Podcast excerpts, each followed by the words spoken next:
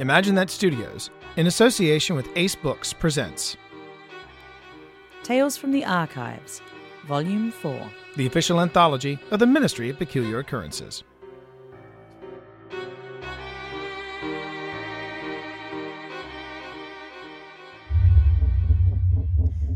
Well, here we are, the final episode of the season and the final day of the year. And we're finishing both off with the case of the Copper Heart.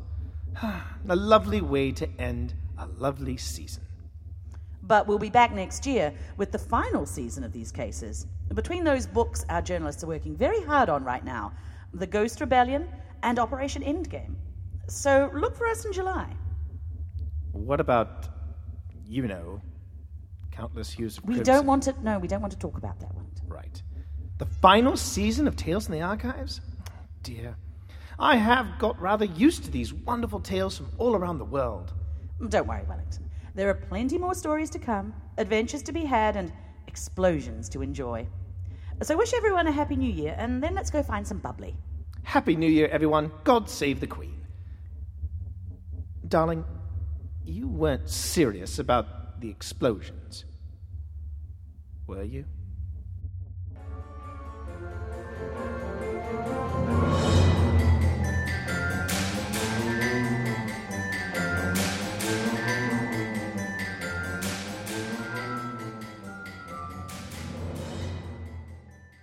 The Case of the Copper Heart by Brian Lincoln. Mordecai Shrike turned his one good eye up towards Anastasia, the autonomous copper condor of his own design. He watched it glide and bank with the grace of any flesh and bone bird, let his pride swell as he took a calming breath, and returned his attention to the whirring contraption strapped tightly to his right arm. It sputtered for a moment, but a good strike sent the extended round blade back to spinning. He stepped onto a wooden crate and stretched tall, reaching for the base of the small barred window to the prison cell containing Karen Oswald. Sparks flew as he began cutting. The bone saw was fitted with the strongest blade he owned, and that was enough to cut through rusted iron in scant moments. Fortunately, he had no intention of stealth. The commotion inside the jail was immediate and confused, and Mordecai heaved a length of rope into the window before anyone had time to discover him. Karen's face appeared, strained and red from slithering up the rope. Lord, what you at? Busting you out, imbecile. What does it look like? You're the code I got bagged, Doc. What gives? I should shove that contraption right up your. Do you want your freedom or not? Mordecai hissed up at the window. The man stopped arguing as he fought to pull the cut bars apart and squeeze through. Voices hollered for him to cease escape, but he was out before they managed to open the cell to detain him. He hit the ground in a heap, and Mordecai shoved him forward. Run, man! They'll be on you before you can blink. Mr. Oswald shook off his confusion and sprinted into the street. Mordecai turned to the adjacent building and climbed into an open window, an awkward movement with a greatly enhanced right arm. He watched the alley as men raced by, calling after their escapee. When he judged it to be clear, he unstrapped the bulky steam powered bone saw from himself and climbed back out, walking to the front of the jailhouse and in through the front door, pulling his union blue overcoat tight with both hands. The main room was neat with desks, clean of all but teacups and newspapers. Dr. Shrike rummaged through the cabinets, but he knew almost immediately that nothing would be found. If the heart he sought was present, he would hear it ticking even through the ringing din that constantly accosted his war damaged ears. It isn't here. Rosalind Kicklepenny said, her gun leveled at him in a fashion that was becoming all too familiar. I gathered as much. Mordecai said. Why did you take it? It is essential that you return it to me. What is essential is that you stop causing death everywhere you go. Her tone was level, authoritative. He shook his head. I've killed no one. That was Mr. Oswald, as you well know. A tight smile formed on her lips. And yet you've just freed him. While I appreciate that you saved my life, Doctor, you're an accomplice to a string of murders.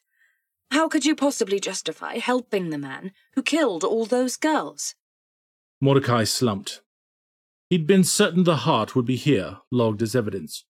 I freed him to serve as a distraction. He's the killer, as you say, easily recaptured. I needed room to work, as it were. Keep the hunt off me. Agent Kicklepenny adjusted the grip of her gun.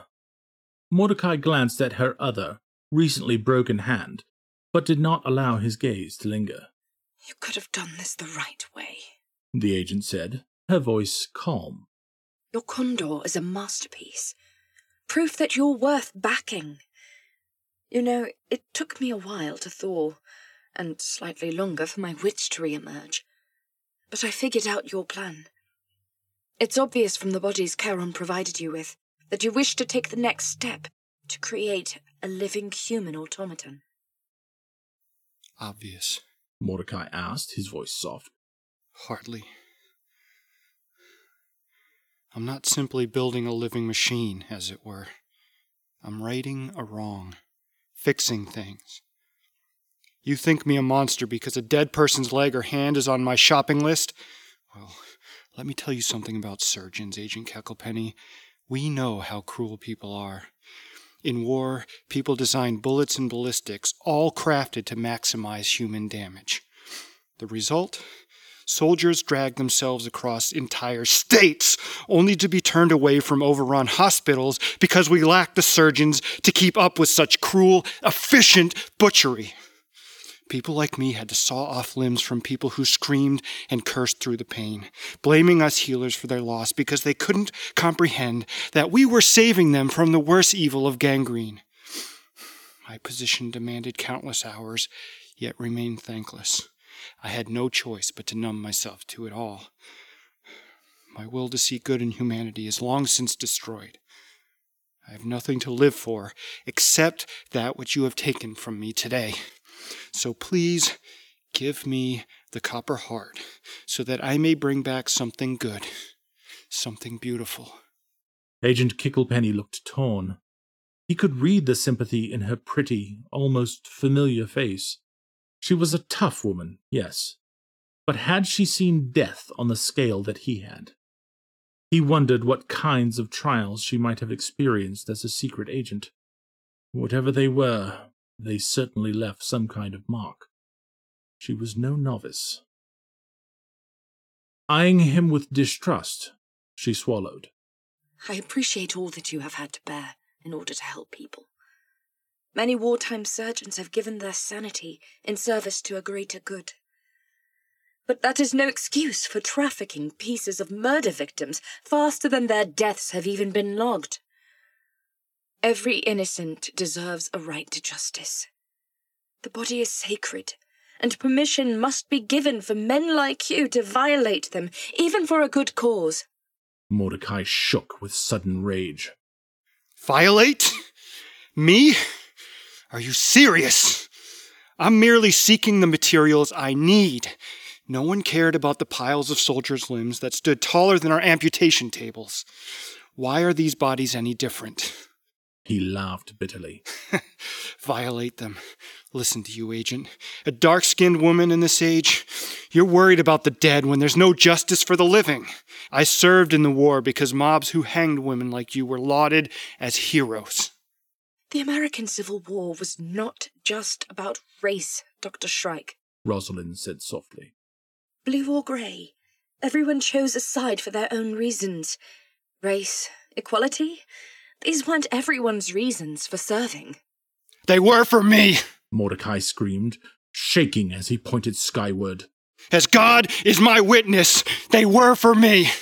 And then the agent's soft fingers were on him, her broken hand offering a gesture of comfort, resting on his arm as her eyes pleaded for him to calm, her gun hand lowered slightly. She was wary, but he sensed that she did not fear him. I believe you. Please, just calm down. You remind me of her, you know. He said. And not just by how you look. She was so alive, so perfect. The agent leveled her gaze at him. I'm sorry for for whatever it is you've been through. Dr. Shrike moved swiftly. A quick, regrettable squeeze of her broken hand caused her to yelp. In a blink, he was standing over her, pointing her own gun at her head. Don't do this, she said, her look sharp. His arms shook. His one good eye blinked rapidly. Tell me where you put the heart. I've come too far to let her die now. Who? Is there already another victim? Get in the cell. When she didn't budge, he waved the gun. Now! She moved. Not that one, the other one. Without the outside bars cut. He slammed the door and locked it. Where is it? The others will be back at any moment. Agent Kicklepenny said. And you aren't going to shoot me. Tell me! No. Mordecai stared at her, dumbfounded. She wasn't going to help him. If the others returned, he would lose everything. He glared at her through the bars. Her name is Philomena. I've kept her head in ice all these years, and today is the day I wake her up. Timing is everything. If I don't get the heart, I could lose her forever. The agent said nothing. She only glanced at the clock on the wall. Dr. Shrike almost said more.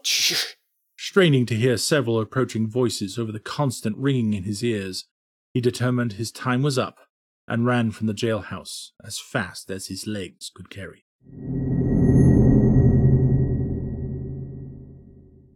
Hours later, Dr. Shrike trudged wearily through the snow, listening for sounds of pursuit.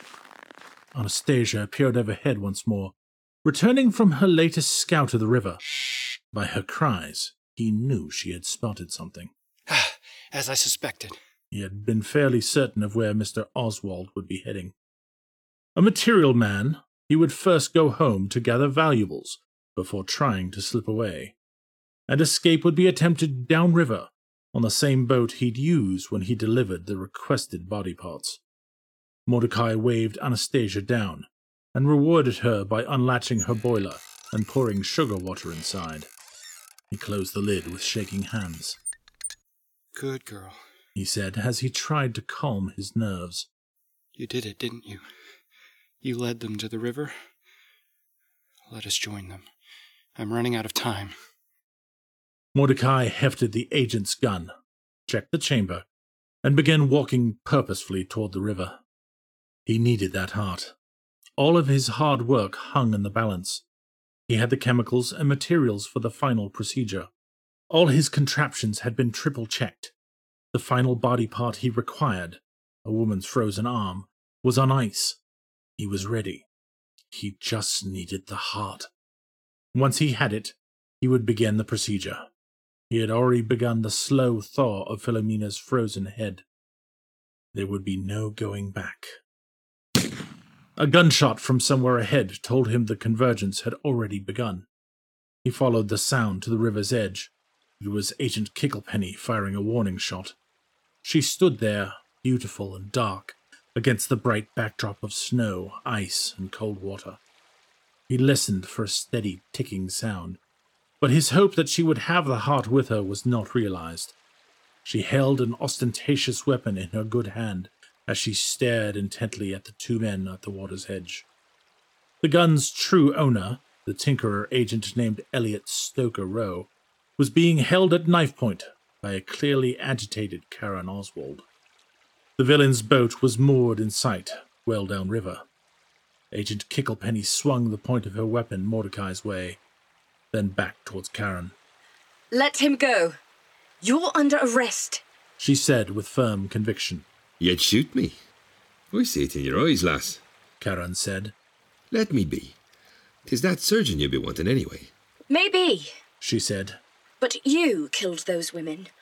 You tried to frame him for it by making it look like his condor did it. Oh, I was following orders. Liar! shouted Mordecai. A liar till the end. I told you only what I sought. Recent dead, kept cold immediately after life had ended. The river was the perfect coolant this time of year. You promised me you had access to fresh corpses, legal means of obtaining the parts I needed. Karen laughed.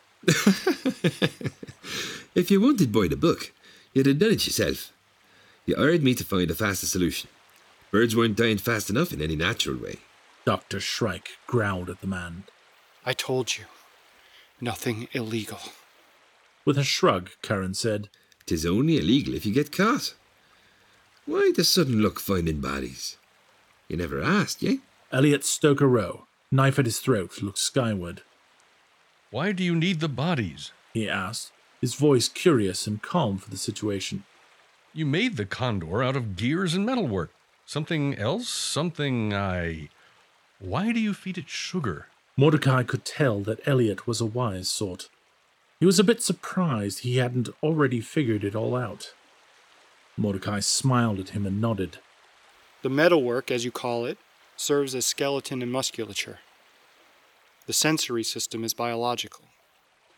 You're talking about nerves. That condor can feel pain, just like you or me.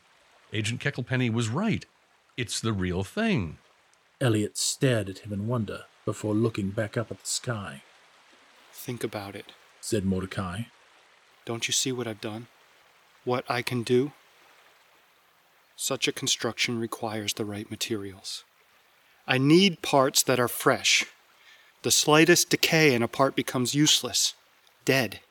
Making a living woman out of those body parts? Monstrous!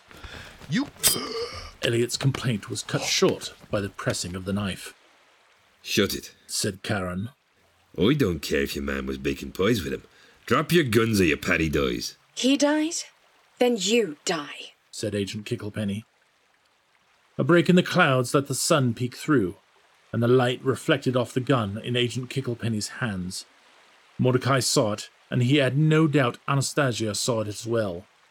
Dr. Shrike called out an alarm, but the copper condor was already in a dive within a split second.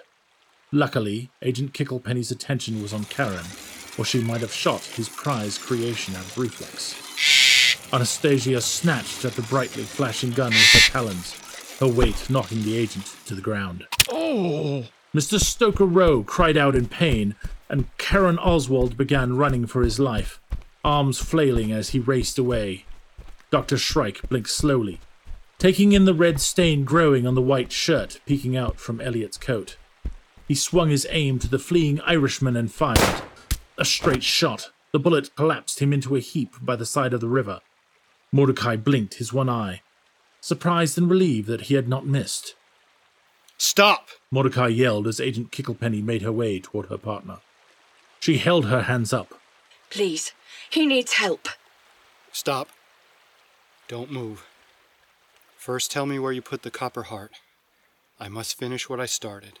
Tell me, and I will let you help him. Dr. Shrike, please, let me look at him, and I promise to give it to you. Tell me. Mr. Stoker Rowe let out a pained groan. Oh. We have it under armed guard. I can get it for you. But if this man dies, I swear you'll never see it. I. How can I know you'll bring it? Help him right now, and I'll give you my word. You've spared me twice. You freed me from that monster's cage. You could have killed me now if you were in league with Mr. Oswald. You've proven yourself trustworthy, at least with regard to my life. Now let me prove it back. Help this man, and I will bring you the heart. Alone. Yes, alone. Very well. Dr. Shrike went to the wounded man and knelt over him. He pulled open his reddened shirt. Looks deep, Agent Kicklepenny said. The location is the primary concern. Dr. Shrike reached into his coat, pulling out a number of metal objects wrapped in cloth. He selected a long, fat needle. Shouldn't you be closing the wound? The agent asked. Trust me, Dr. Shrike said. And then he raised his arm high and drove the needle into Elliot's chest. Hold this and pull the plunger back. Agent Kicklepenny said nothing as she took the object in her hands. Her eyes danced in their sockets. Be calm. You need to pull some of the air out. His lung has been punctured. Beyond that, he just needs proper bandaging. Mordecai stood. Wait, where are you going? She asked, panic in her voice. I don't have any bandages here.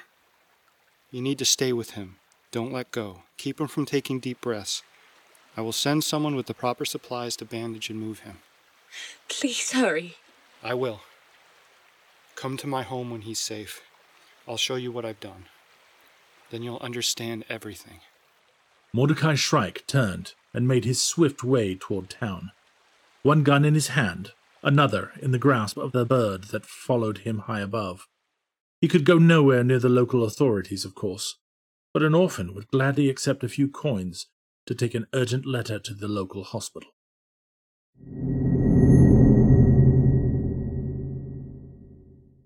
Dr. Shrike lifted the spyglass back to his good right eye. His home was quiet. Earlier that day, he'd stood in the same exact spot as he watched Special Agent Rosalind Kicklepenny turn off the light and close the front door before Pre-Dawn wrapped her dark skin into roadside shadow, a heart-sized box tucked under one arm. He waited for a long while, thinking only of Philomena Finch, the slave girl the agent reminded him of so uncannily. I love you, Morty, Philomena had said that cold morning as they walked the perimeter of Dover Lake, gloved fingers entwined as they crunched through the bright snow. Despite the stretch of years since that tragic day, he'd never lost the memory of her sweet voice. Agent Kicklepenny and Philomena Finch could have been sisters if one went solely by looks the agent being the taller, thinner of the pair. He'd seen it immediately, even though he'd first met her across the barrel of her gun, accusation painted plainly on her pretty face. By the end of that day, he was pulling her from an ice cold river and saving her from certain hypothermia. Mordecai might have struggled with that choice, for she had the potential to ruin everything, but he found that he had not. He saved her because he couldn't save Philomena. Morty, I don't like the look of those men. We should turn around and go home. If only he'd heeded those words. Mordecai had been a stubborn youth. His love crossed barriers of color, and his fearless pride over that distinction would be Philomena's downfall. Even as they were surrounded by ruffians, he puffed his chest and demanded free passage. Philomena's hand still firmly held in his own. He was struck from behind before he could raise his arm to defend himself. Then he'd found he was on his back, staring up at the bright morning sun as a frayed wooden club struck him and took his left eye. if only Agent Kicklepenny knew his full story. He was certain she would be sympathetic to his cause. But how do you explain such loss, and all the discovery it inspired? when you are wrongfully accused of a string of murders. It was the Condor, Anastasia, his first great achievement, who had brought the ministry agent to New Brighton. Of course, Anastasia was not the killer. She subsisted on his separate mixtures of syrup and oil and had shown no interest in even her traditional prey. Why would a living, mechanical condor start killing young women? Surely common sense should have overruled fear from the beginning. Agent Kicklepenny would soon see what he was truly about. He would be happy to explain, but only on his own terms, and not in a jail cell. He needed to finish what he had begun years ago, on that horrible morning. Then the agent would finally understand. Help me, Morty! I don't want to die! Philomena's last words haunted him, a persistent reminder of his failure to save her from the men who had taken his eye. No! No amount of screaming removed their hands as they held him down, cruel in their intent to make him bear witness. The men laughed at him, cursing him for unconscionable acts with a colored girl. They told him his love was an abomination, a curse upon both God and country. The noose they dropped down over her shoulders was not rope, but a mess of thin, sharp wire, cutting her dark skin as she tried to twist out from under it. But she could not escape. Help me, Morty! she cried, her voice a sheer terror. Without a word of warning, the wire was made taut and bit into her flesh. Her body hoisted swiftly into the tree. Morty! Her screams for his help were sporadic and choked, and cut out abruptly. No! Mordecai cursed the men through bloodied lips as Philomena's kicking legs plummeted to the ground, hitting the snow with a dull thud.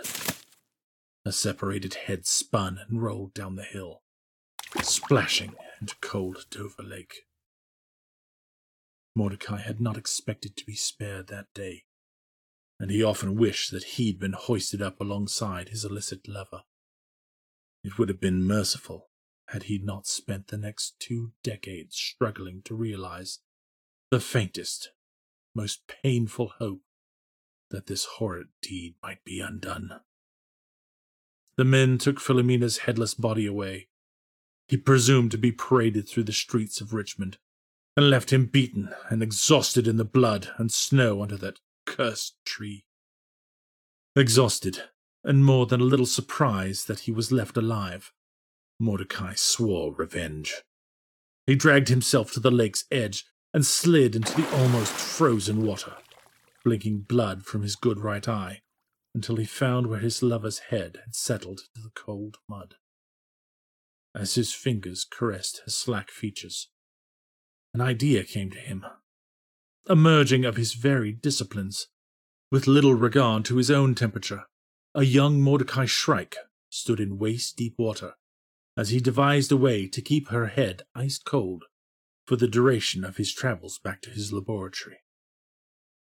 The modern version of that laboratory was now hidden in the attic of his home in New Brighton. After the agent had left that morning, Mordecai had slipped inside to confirm she had found and removed the ticking heart.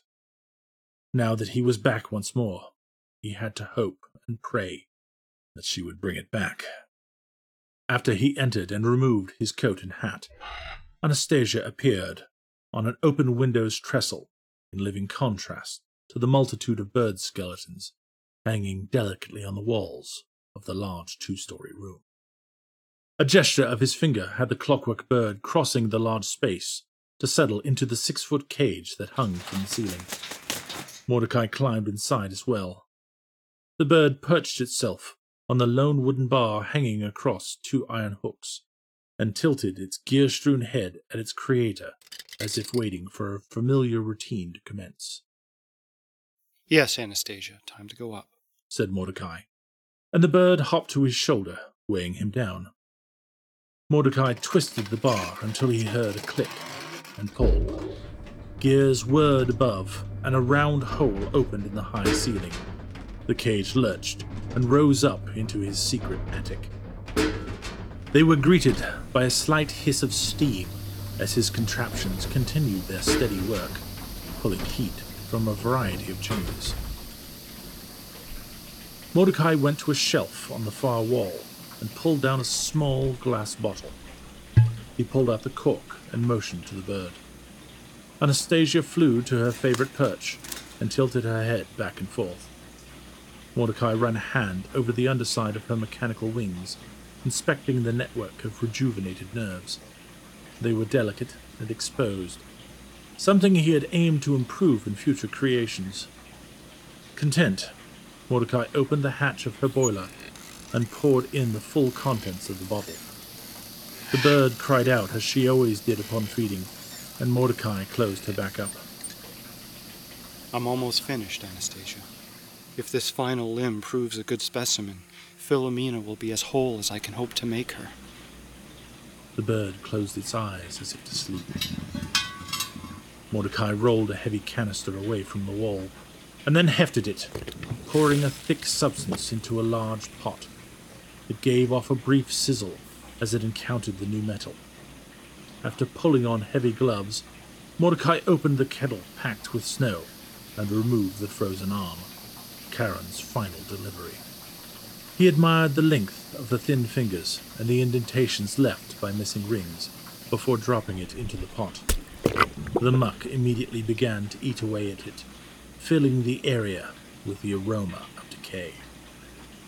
It had cost the lives of many birds to build Anastasia. It wasn't until he started working with larger ones that he found success. But in the end, he'd managed to construct a living condor. Only then did he feel he could safely take the next step and return his lost love to the world of the living. Deep in his work, finding Karen Oswald had seemed a godsend. The man was willing to purchase and ferry bodies for nearly no cost. Early in their dealings, they constantly haggled, but later on, Karen was after scraps and prototypes from Mordecai's own laboratory, be they metal wings of previous designs, beaks, claws, bits of gearwork, or entire cages. Mordecai made no connection when local women began to disappear.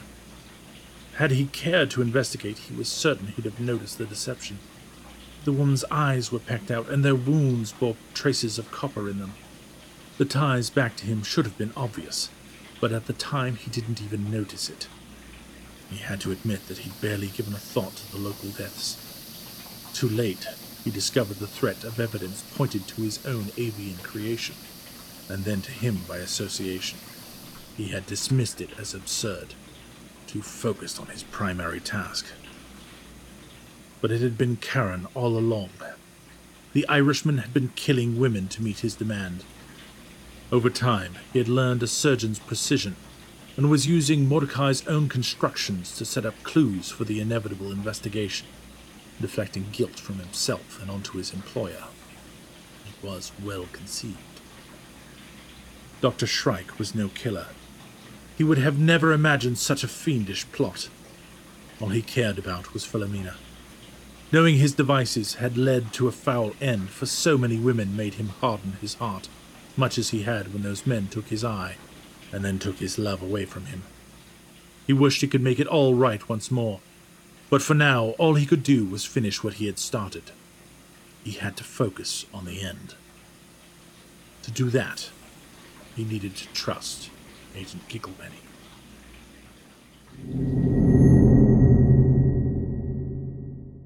Mordecai Shrike was so lost in his preparations that he was startled to hear Agent Kicklepenny's voice through the floor. I'm here! She called. Alone, as promised. Climb into the cage and give the perch a good twist. He called down, hoping she could hear him clearly. The arm was almost dissolved, and Mordecai had strapped the limp form of the mechanical woman to a metal cross so it could complete thawing while upright. Philomena's face was a frozen mask, her dark cheeks sunken and slack. The surgeon was afraid to contemplate how long after thawing before the gathered parts would begin dying on him. If he didn't bring her to life quickly, much would be undone. He almost didn't notice the floor open up to admit the cage. And it was only at the last moment that he thought to pick up the pair of guns in case Agent Kicklepenny decided to attempt arrest. But before he could choose which one he should point at her, he noticed the slow, heavy ticking of the copper heart. He waited while she stared at the bound form of the woman, a head affixed to a nest of nerves and wires, stretched over a marionette of copper limbs. I have it. Agent Kicklepenny said at last, her voice hard. You said you would explain? I said I would show you. First, the final arm is ready to be harvested. The surgeon tucked the guns into the back of his trousers and motioned the agent to the other side of his workbench. After rolling up his sleeves, he picked up a pair of metal tongs and dipped them into the sludge. With slow consideration, he lifted out the skeletal arm, which was held tenuously together by what looked like an almost invisible film. Placing it on the table, Mordecai smiled. You see, the human body is a kind of machine. The wonder of it lies not in the muscle or the bone, those can be replaced with simple metallic parts. But in the brain and the nerves, therein we find the essence of life. Those many connections make us who we are. It's difficult to assemble, even from biological origins. It took me years to learn how to dissolve away all but the nerves. That's why I need parts from the recently dead. Once they begin to rot, they're unusable. I wish there was a cleaner way, but this is all I've got. Carefully, Mordecai peeled the web like layer away from the bone. This is what your friend Mr. Stoker Rowe found on Anastasia upon closer inspection nerves. In the bird's case, they're exposed and require regular attention. I've found a solution to that for Philomena here. He went to the mounted metal figure built below Philomena's inert head and slid the nest of nerves over her left arm like they were a matching glove. Then he presented a heavy brush and began to paint the nerves into place with a thick yellow paste. This will dry on almost like skin. He paused. I'll take the heart now. Are you sure you want to do this? She asked as she handed it over. Whatever you make here, it isn't Philomena anymore. Oh, I think it will be. Of course, there's only one way to know for certain. And with that statement, Mordecai Shrike pressed the heart into its proper place, twisted it into a locked position, and stepped back to admire his life's work. Nothing happened. She should come right to life. It was always that way with the birds.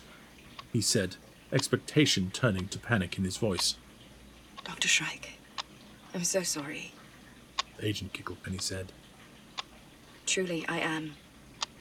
But as noble as your cause is in your mind, you cannot ignore that this experiment cost several girls their lives. Each of them had dreams, just like Philomena. Each of them had family, friends. How would harming so many bring goodness back, as you claimed? I told you I didn't know anyone was being harmed. You set up a demand for pieces of dead girls and then looked the other way. So what? I'm not the police. Maybe people like you should have been out there protecting them. I just needed a material. People die. People are very good at dying. I've spent most of my life saving men from other men's cruelty.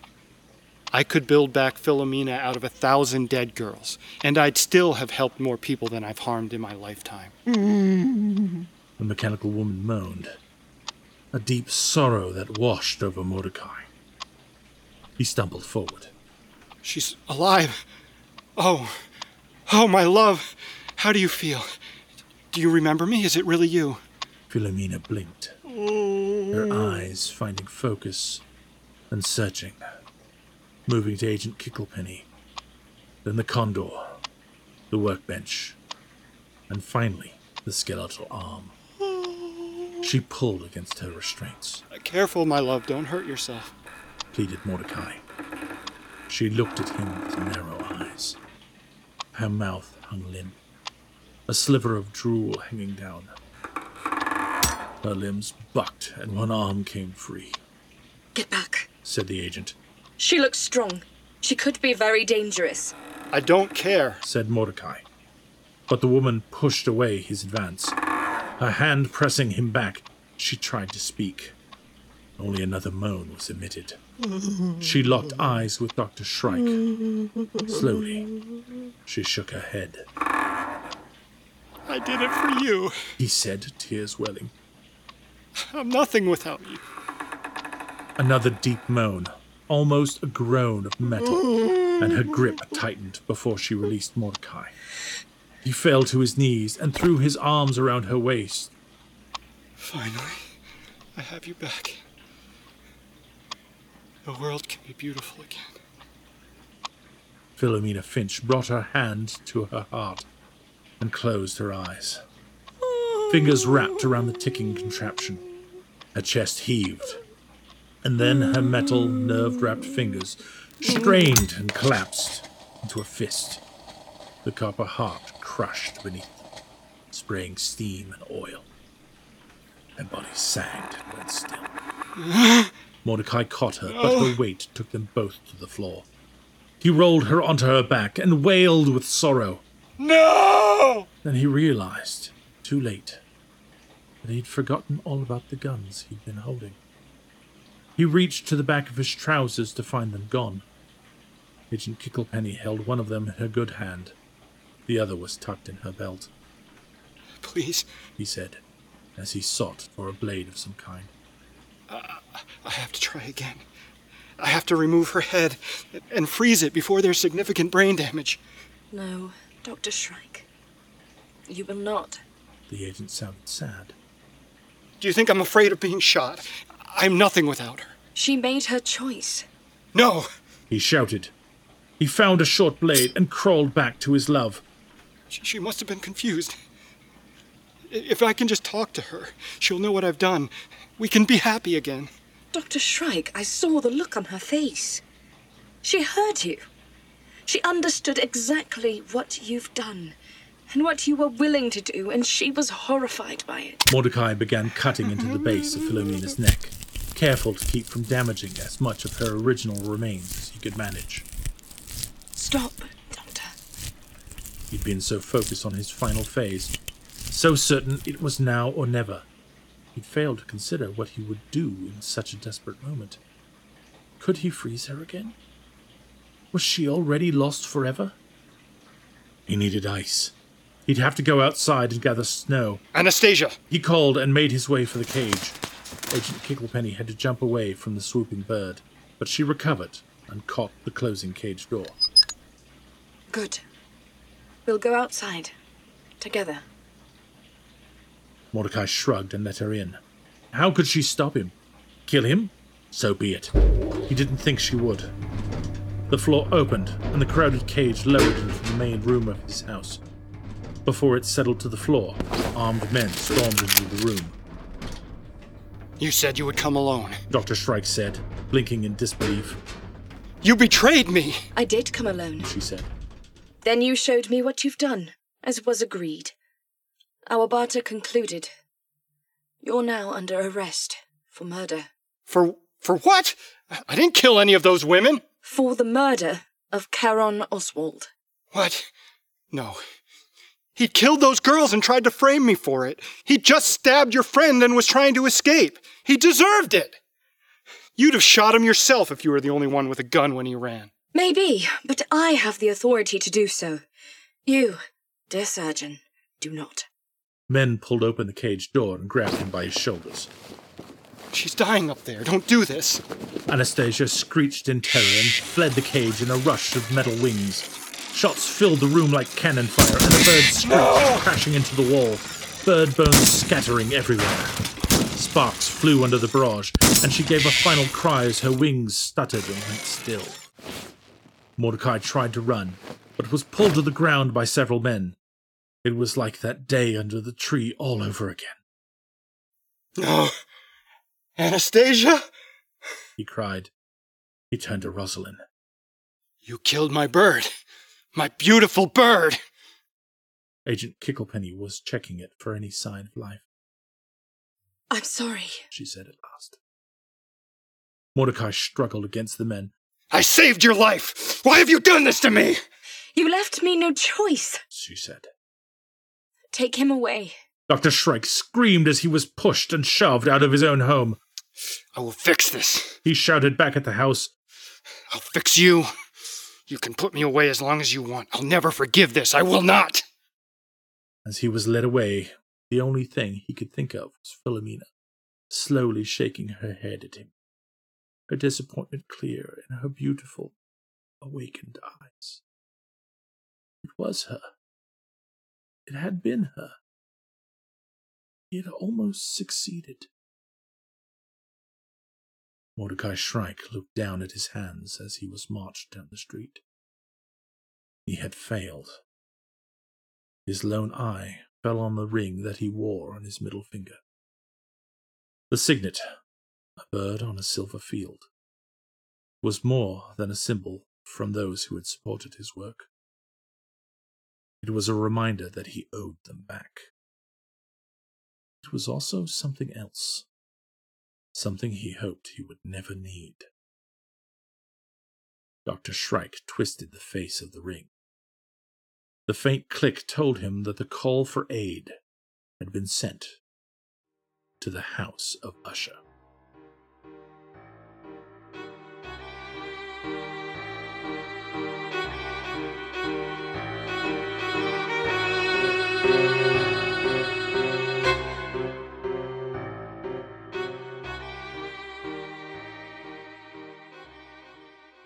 Brian Lincoln is a physicist who discovered a love for audio production in 2009. Self taught since then, Brian has produced numerous short stories with a full cast and has developed as a narrator and voice actor in his own right. Between various podcasts, collaborations, and contributions, Brian has experience in single reader audiobooks, full cast audio stories, audio dramas, and podcast productions.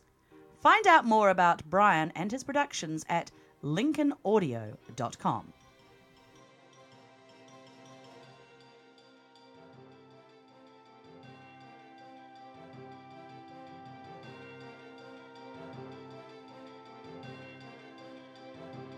Theme music composed and performed by Alex White. Find out more at thegearheart.com. For more from the Ministry of Peculiar Occurrences, visit ministryofpeculiaroccurrences.com to order The Diamond Conspiracy, now available everywhere in your favorite bookstores and online in print, digital, and audio. This podcast is protected by the Creative Commons Attribution, Non Commercial, Share Alike 3.0 license.